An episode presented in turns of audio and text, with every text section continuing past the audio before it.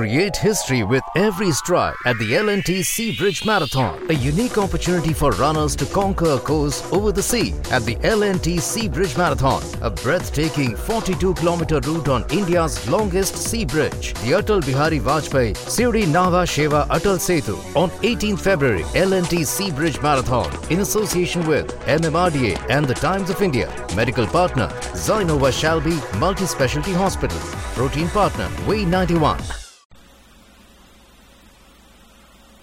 Quiet, please. Quiet, please.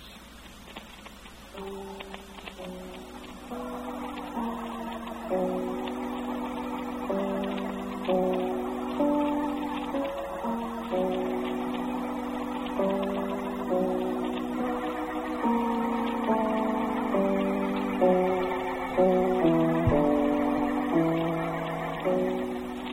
American Broadcasting Company presents Quiet, Please, which is written and directed by Willis Cooper, and which features Ernest Chappell. Quiet, Please, for today is called The Man Who Knew Everything.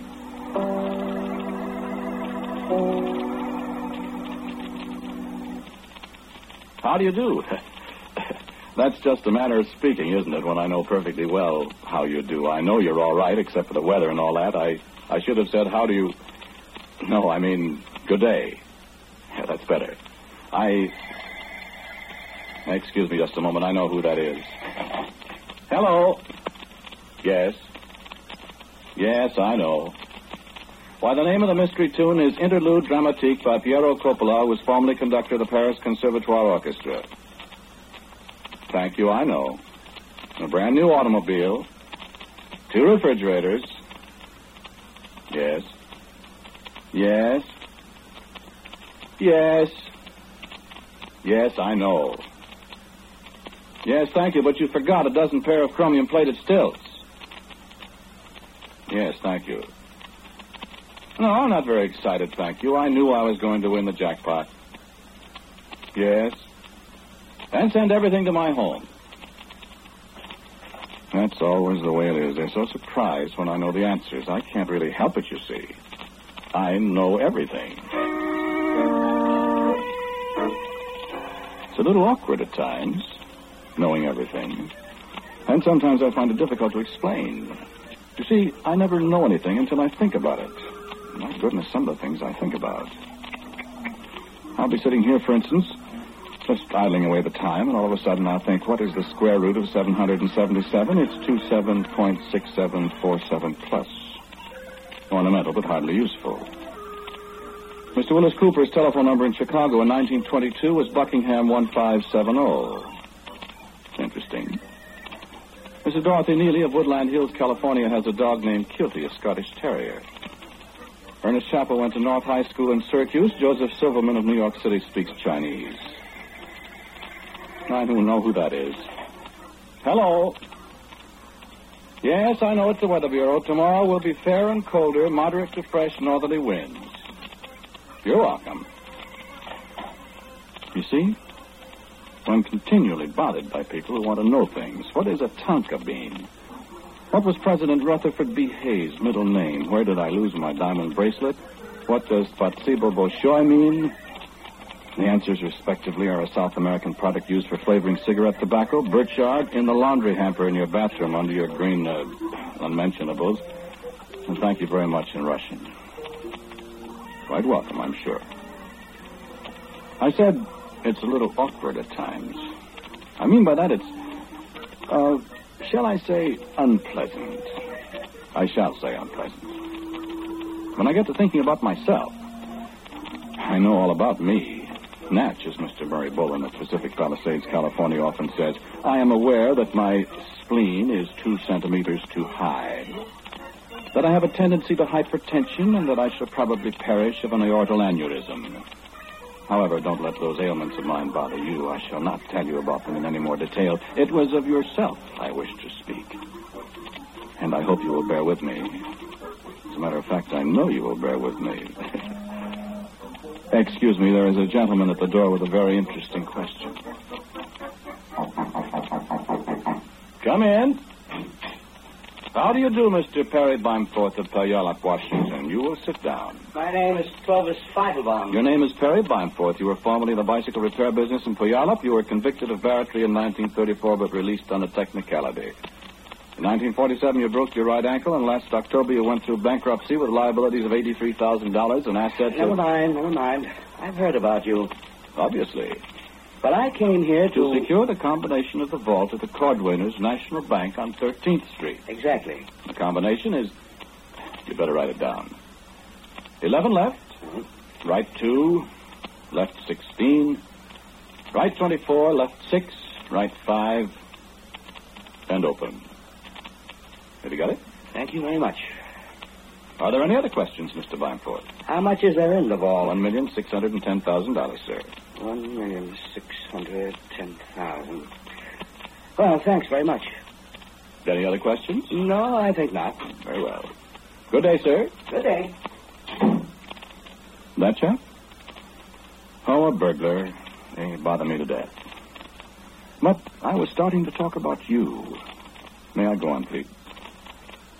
I know a few facts that I think you ought to know, too. Do you know these people by their descriptions? A tall, grossly fat man with a bald head, an absolutely bald head, and an extremely unpleasant, deep voice. Just the trace of an accent. Probably six feet six inches tall, weighed about 300 pounds. And a man and a woman with him, both of them not more than four feet tall. The man, very fat too, in a sort of unhealthy way, wearing a little black mustache. And the woman, short and dumpy, wears glasses perched on a very sharp nose, has a very red face. Well, they know you.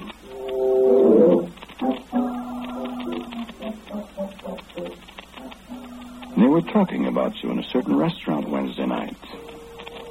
Wednesday night. Does that give you any ideas? Well, think. Please think. Let me describe them a little more. The tall, gross, cruel-looking man wore a tan gabardine suit with a white shirt and a knitted red and black tie. He was eating a breaded veal cutlet, I think. It was rather unpleasant watching him. The smaller man wore a blue serge suit, rather shiny, blue shirt, and a bow tie. He was drinking beer, Pilsner Urquell, although he mispronounced it. He called it a quell. The woman has a very red face. It looks as if she'd rubbed it all over. Sharp features, kind of modified harlequin glasses, dark gray dress with an ornament that looks like a woman's hand. Rather like the hand of Fatima, but I'm sure it couldn't be that on this woman. A dark blue hat with a Capercaillie feather on it. You know her? Well, she knows you. I wish you'd search your memory. That really is quite important. You must excuse me a moment. Miss Tragasanth is coming in with the mail. Come in, Miss Tragasanth. Good morning, Mr. Afternoon. Good morning, Miss Tragasanth. Uh, the safety pin with which you fastened your girdle when you broke the zipper this morning is open, Miss Tragasanth, and it'll presently stick you in the... It will presently stick you if you do not fix it. Thank you, Mr. That is one of the unfortunate aspects of knowing everything. But Miss Tragasanth is more or less used to my knowing everything. I noticed your start when she addressed me by my name. I am sorry. I should have introduced myself long ago here. We've been sitting and talking all this time, and I'm sorry. My name is Charles W. Afternoon of Woodbury, New Jersey. Our ancestral home on North Drexel Street in Woodbury is one of the sights of the city. Ah, Miss Tragasanth has effected the repairs. She is returning. Come on, Miss Tragasanth. Thank you, Mr. Afternoon. You're entirely welcome, Miss Tragasanth. I see you have only two letters today. Take a letter to Mrs. Grover Cleveland McNulty, the Dells, Oregon. Dear Mrs. McNulty, no. Yours truly. No, Miss Tragasanth, I do not need to see the letters. I know what is in them. The next one. To Mr. Marshall Birddog, Albuquerque, New Mexico. Dear Mr. Birddog. Your great grandfather's name was Thirteen Thumbs, period. He was a sachem of the Stone Boiler Indians in Upper Athabasca, comma. and was captured in 1812 and converted to the Shinto faith by a band of wandering Japanese fishermen, period. Paragraph. He escaped seven years later, comma, emigrated to Doylestown, Pennsylvania, comma, and became the father of a large family, which later removed to Albuquerque, comma. Although your great-grandfather deserted the Apaches near Anton Chico, New Mexico, comma, and resumed his former life as a sachem, period. Yours truly. There was another letter, Mr. Afternoon, but I lost. Never mind, Miss Tragasant. It was from my Uncle Fred asking for money. Send him a check for $60 and give my best regards to him and Aunt Hilda. You have a cold, Miss Tragasant. I hope I'll get over it. You will. It must be wonderful to know everything, Mr. Afternoon. People either get over a cold or they eventually die from it. I know that you are not going to die from a cold, ergo you will get over this one and all the others you may have, which, in your case, is 14 more before you die. What am I going to die of, Mr. Afternoon? Never mind. Please, Mr. Afternoon. I don't know. Yes, you do, Mr. Afternoon. No, I don't. Oh, Mr. Afternoon. I shan't tell you. Will I be murdered? No. Will it be an accident? No. Will I be hanged? No. Please go away, Miss Oh, you're a mean Mr. Afternoon. Where will I die? Will you tell me that? Why should I? Well, then I wouldn't ever go there, see? Please go away, Miss Tragasant. There's somebody at the door. Well, I think you... A meanie. Answer the door. I don't hear the doorbell. It will ring. There. Oh. Can I go out and get a sandwich then, Mr. Afternoon? You will, whether I give you permission or not. Oh. Miss Tragasant is going to die of overeating at the age of 81. That man at the door now. That's a policeman. It's Officer Shapiro, an old friend of mine. He's come to tell me that he has arrested the gentleman from Puyallup, Washington, Mr. Bimeforth. You remember? The man who wanted the combination of the bank vault? You thought I was being an accessory to a crime, didn't you? It was quite all right to give him the combination, you see. I knew the police were looking for him. I'd have told him, but he didn't ask me. You see, I do know everything, but generally I don't tell unless I'm asked. But in your case, these people I was telling you about. Yes, I know you don't know them, but I do know you've seen them. Separately, perhaps.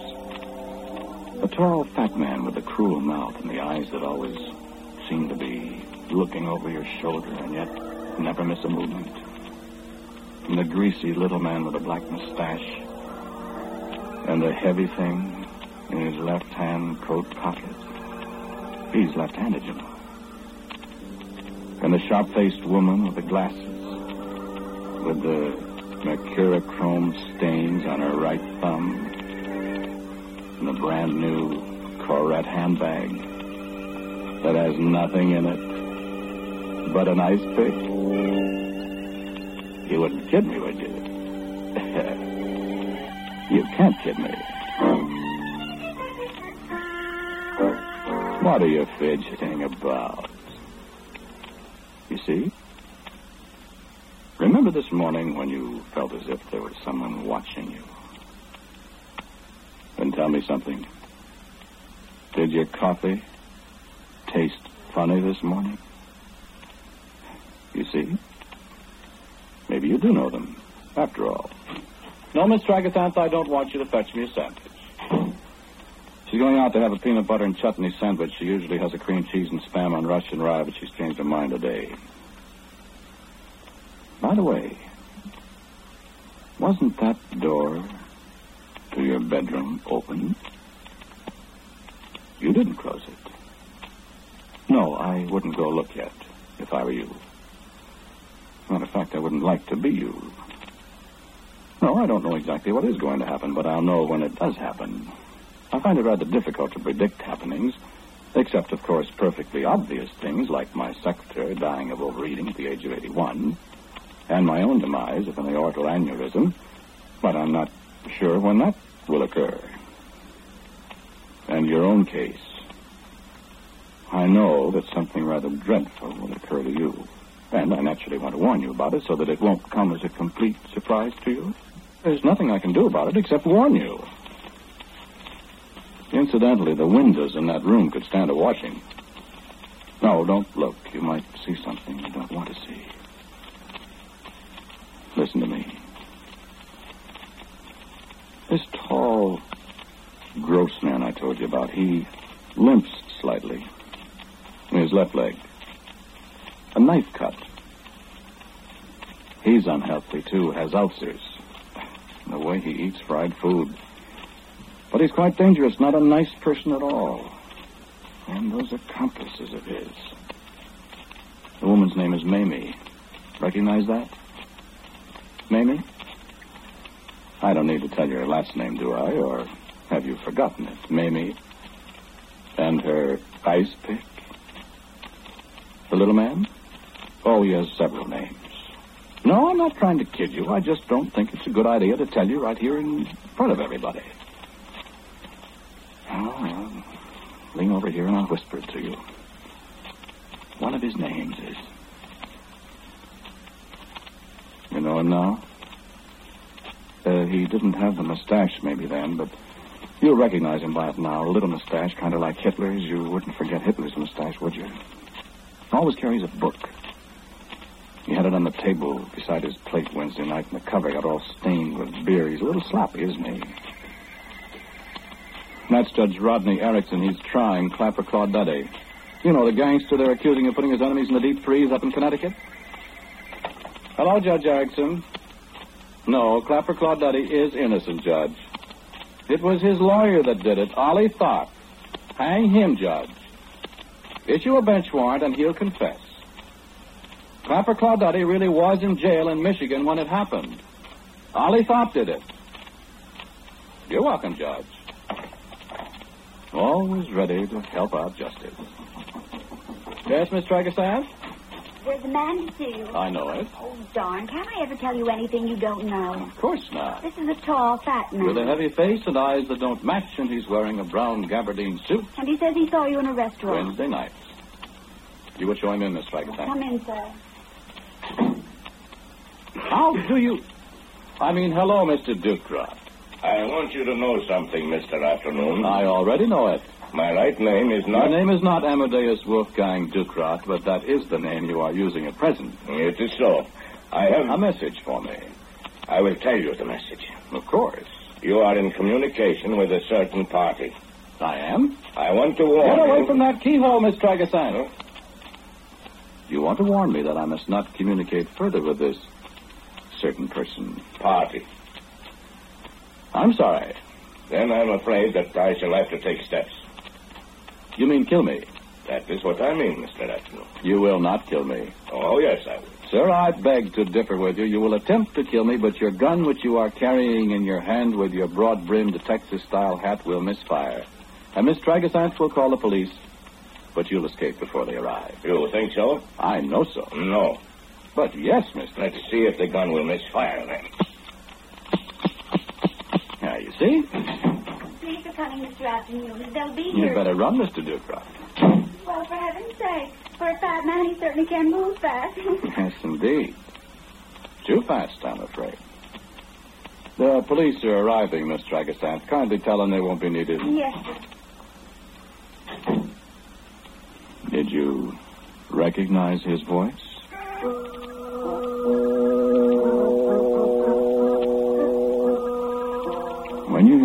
Knock at your door, and you ask who's there, and you hear that voice again, well.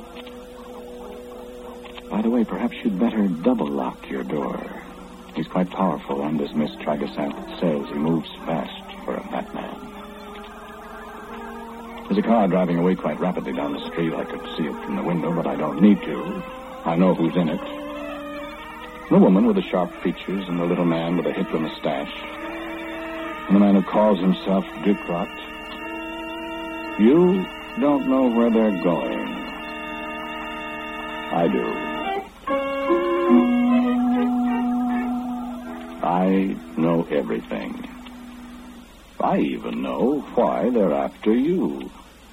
Even if you can't think why. You could think why if you wanted to. There isn't much time left. It's 5.50, Miss Tragasant. What time is it, Mr. Afternoon?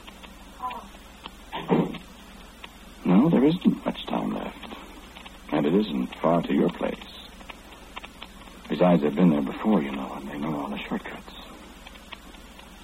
I think if I were you, I'd put something against the door. If you only knew what I overheard in the restaurant Wednesday night while a tall, fat man talked. A tall, fat man with the cold, killer's eyes and a gun that won't miss fire the next time. And he's taking care of that. And I would have frightened you a great deal more if you'd heard what he said to the woman he calls Mamie. A woman with a brand new Koret purse and nothing in it, but an ice pick. And what the little greasy man said to him, the man in the blue serge suit, was something heavy in the left hand coat pocket. It frightens me, and I'm not easily frightened. And then a tall, fat man coming to see me. I didn't expect that. Even if I did know who he was when he came to the front door. I know what he's got in his pocket. What the fat man's carrying. A coil of piano wire. And I know what they're talking about. Right now. As they drive along on the way to your house. Don't you know? Well, can't you figure it out? Don't you know what they want? I do. Think, won't you? No, I don't want to tell you. Don't be obstinate. You do know who they are, all three of them. Don't answer the telephone if it rings. That wasn't your phone. It was mine. It's the police. Just wait a second. Yes, Officer Drucker. Listen, Mr. Afternoon, I hear a fella got away from the boys at your place a little while ago. Tall fella, fat, with a big Stetson hat. You called the police, didn't you? That is quite true, Officer Drucker. He tried to shoot me, but he escaped. He was in a car with two other persons, a man and a woman. How'd you know? And he ran down an old man and a corporal in the Air Force at a street intersection. The old man's dead. And the corporal has internal injuries. He will survive. The hit and run thing. Yes, I know. I was wondering if you had any idea where they're going so we could head them off. Why, no, Officer Drucker. I, I haven't the faintest idea. Just hoping. I'm sorry. I don't know.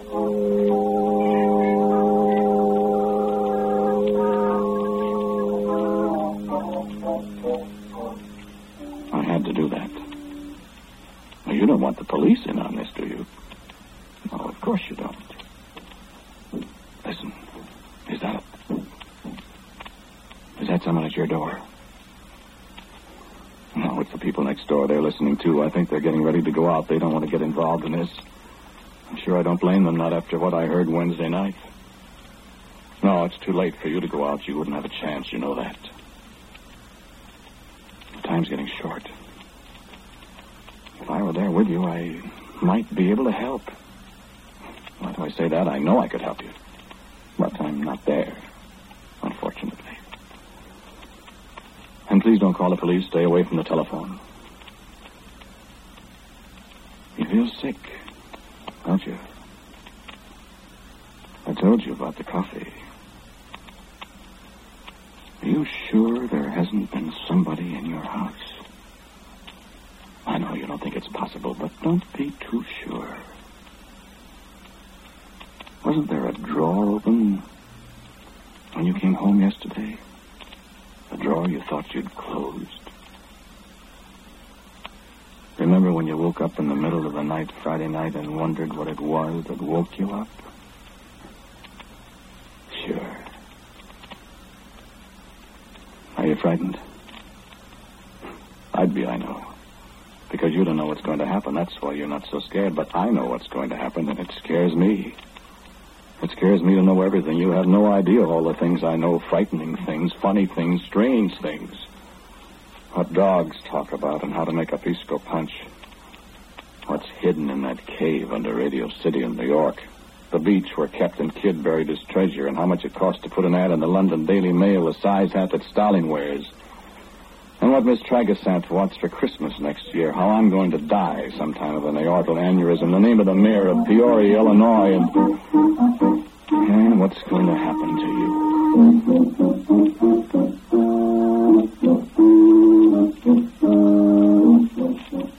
A tall, fat man. A little sharp-featured woman with glasses and a little man with a Hitler mustache. And the presents they're bringing you. You do know them, don't you? Come in, Miss Dragaside. You brought the letters for me to sign. Yes, Mr. Acme. Thank you. Ah, that'll be all for today, Miss Dragaside. Why, what's the matter, Mr. Acme? I don't feel good. You're getting a cold. No. Ah, thank you, Miss Dragosath. You can go now. I'm busy. Yes. I had to get rid of her in a hurry. I've got something more to tell you. You've only got a few more minutes to wait. I, I hope you're ready. Listen. There's not somebody outside your door now. Listen closely. Listen. Ouch. Look, I'll tell you what to do. There's only one thing that. Oh, I feel dizzy. Only one thing you can do. They're at your door now. Did you put something against it? Wait a second. I'm out of breath. I'll tell you what to do. Just take. Oh. Just take. Ah. Oh. I'll have to hurry. I told you about that. By the aortal aneurysm, I'm afraid. Oh. All you have to do. They're at the door. All you have to do is. Oh. My chest. You just take.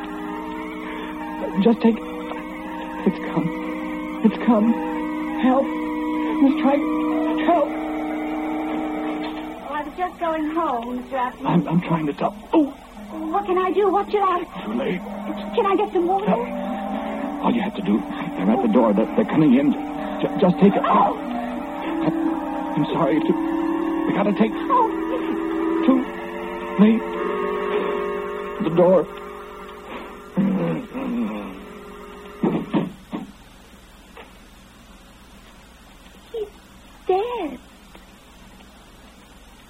The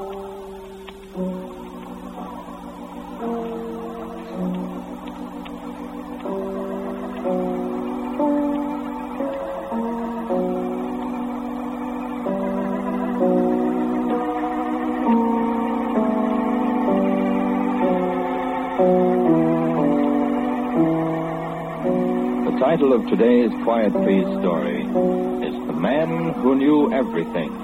It was written and directed by Willis Cooper. And the man who spoke to you was Ernest Chappell. And others in the cast were James Goss, Arthur Cole, and Gene McBride. Music for Quiet Please is by Albert Buhrman. Now for a word about next week, here's our writer-director, Willis Cooper. Thank you for listening to Quiet Please. Next week, for all my Irish friends, I have a story for it called Dark Rosaleen. And so, until next week at the same time, I am quietly yours, Ernest Chappell. And now, a listening reminder. In just a little while, you'll want to hear the predictions of things to come that will come your way from Drew Pearson. This is ABC, the American Broadcasting Company.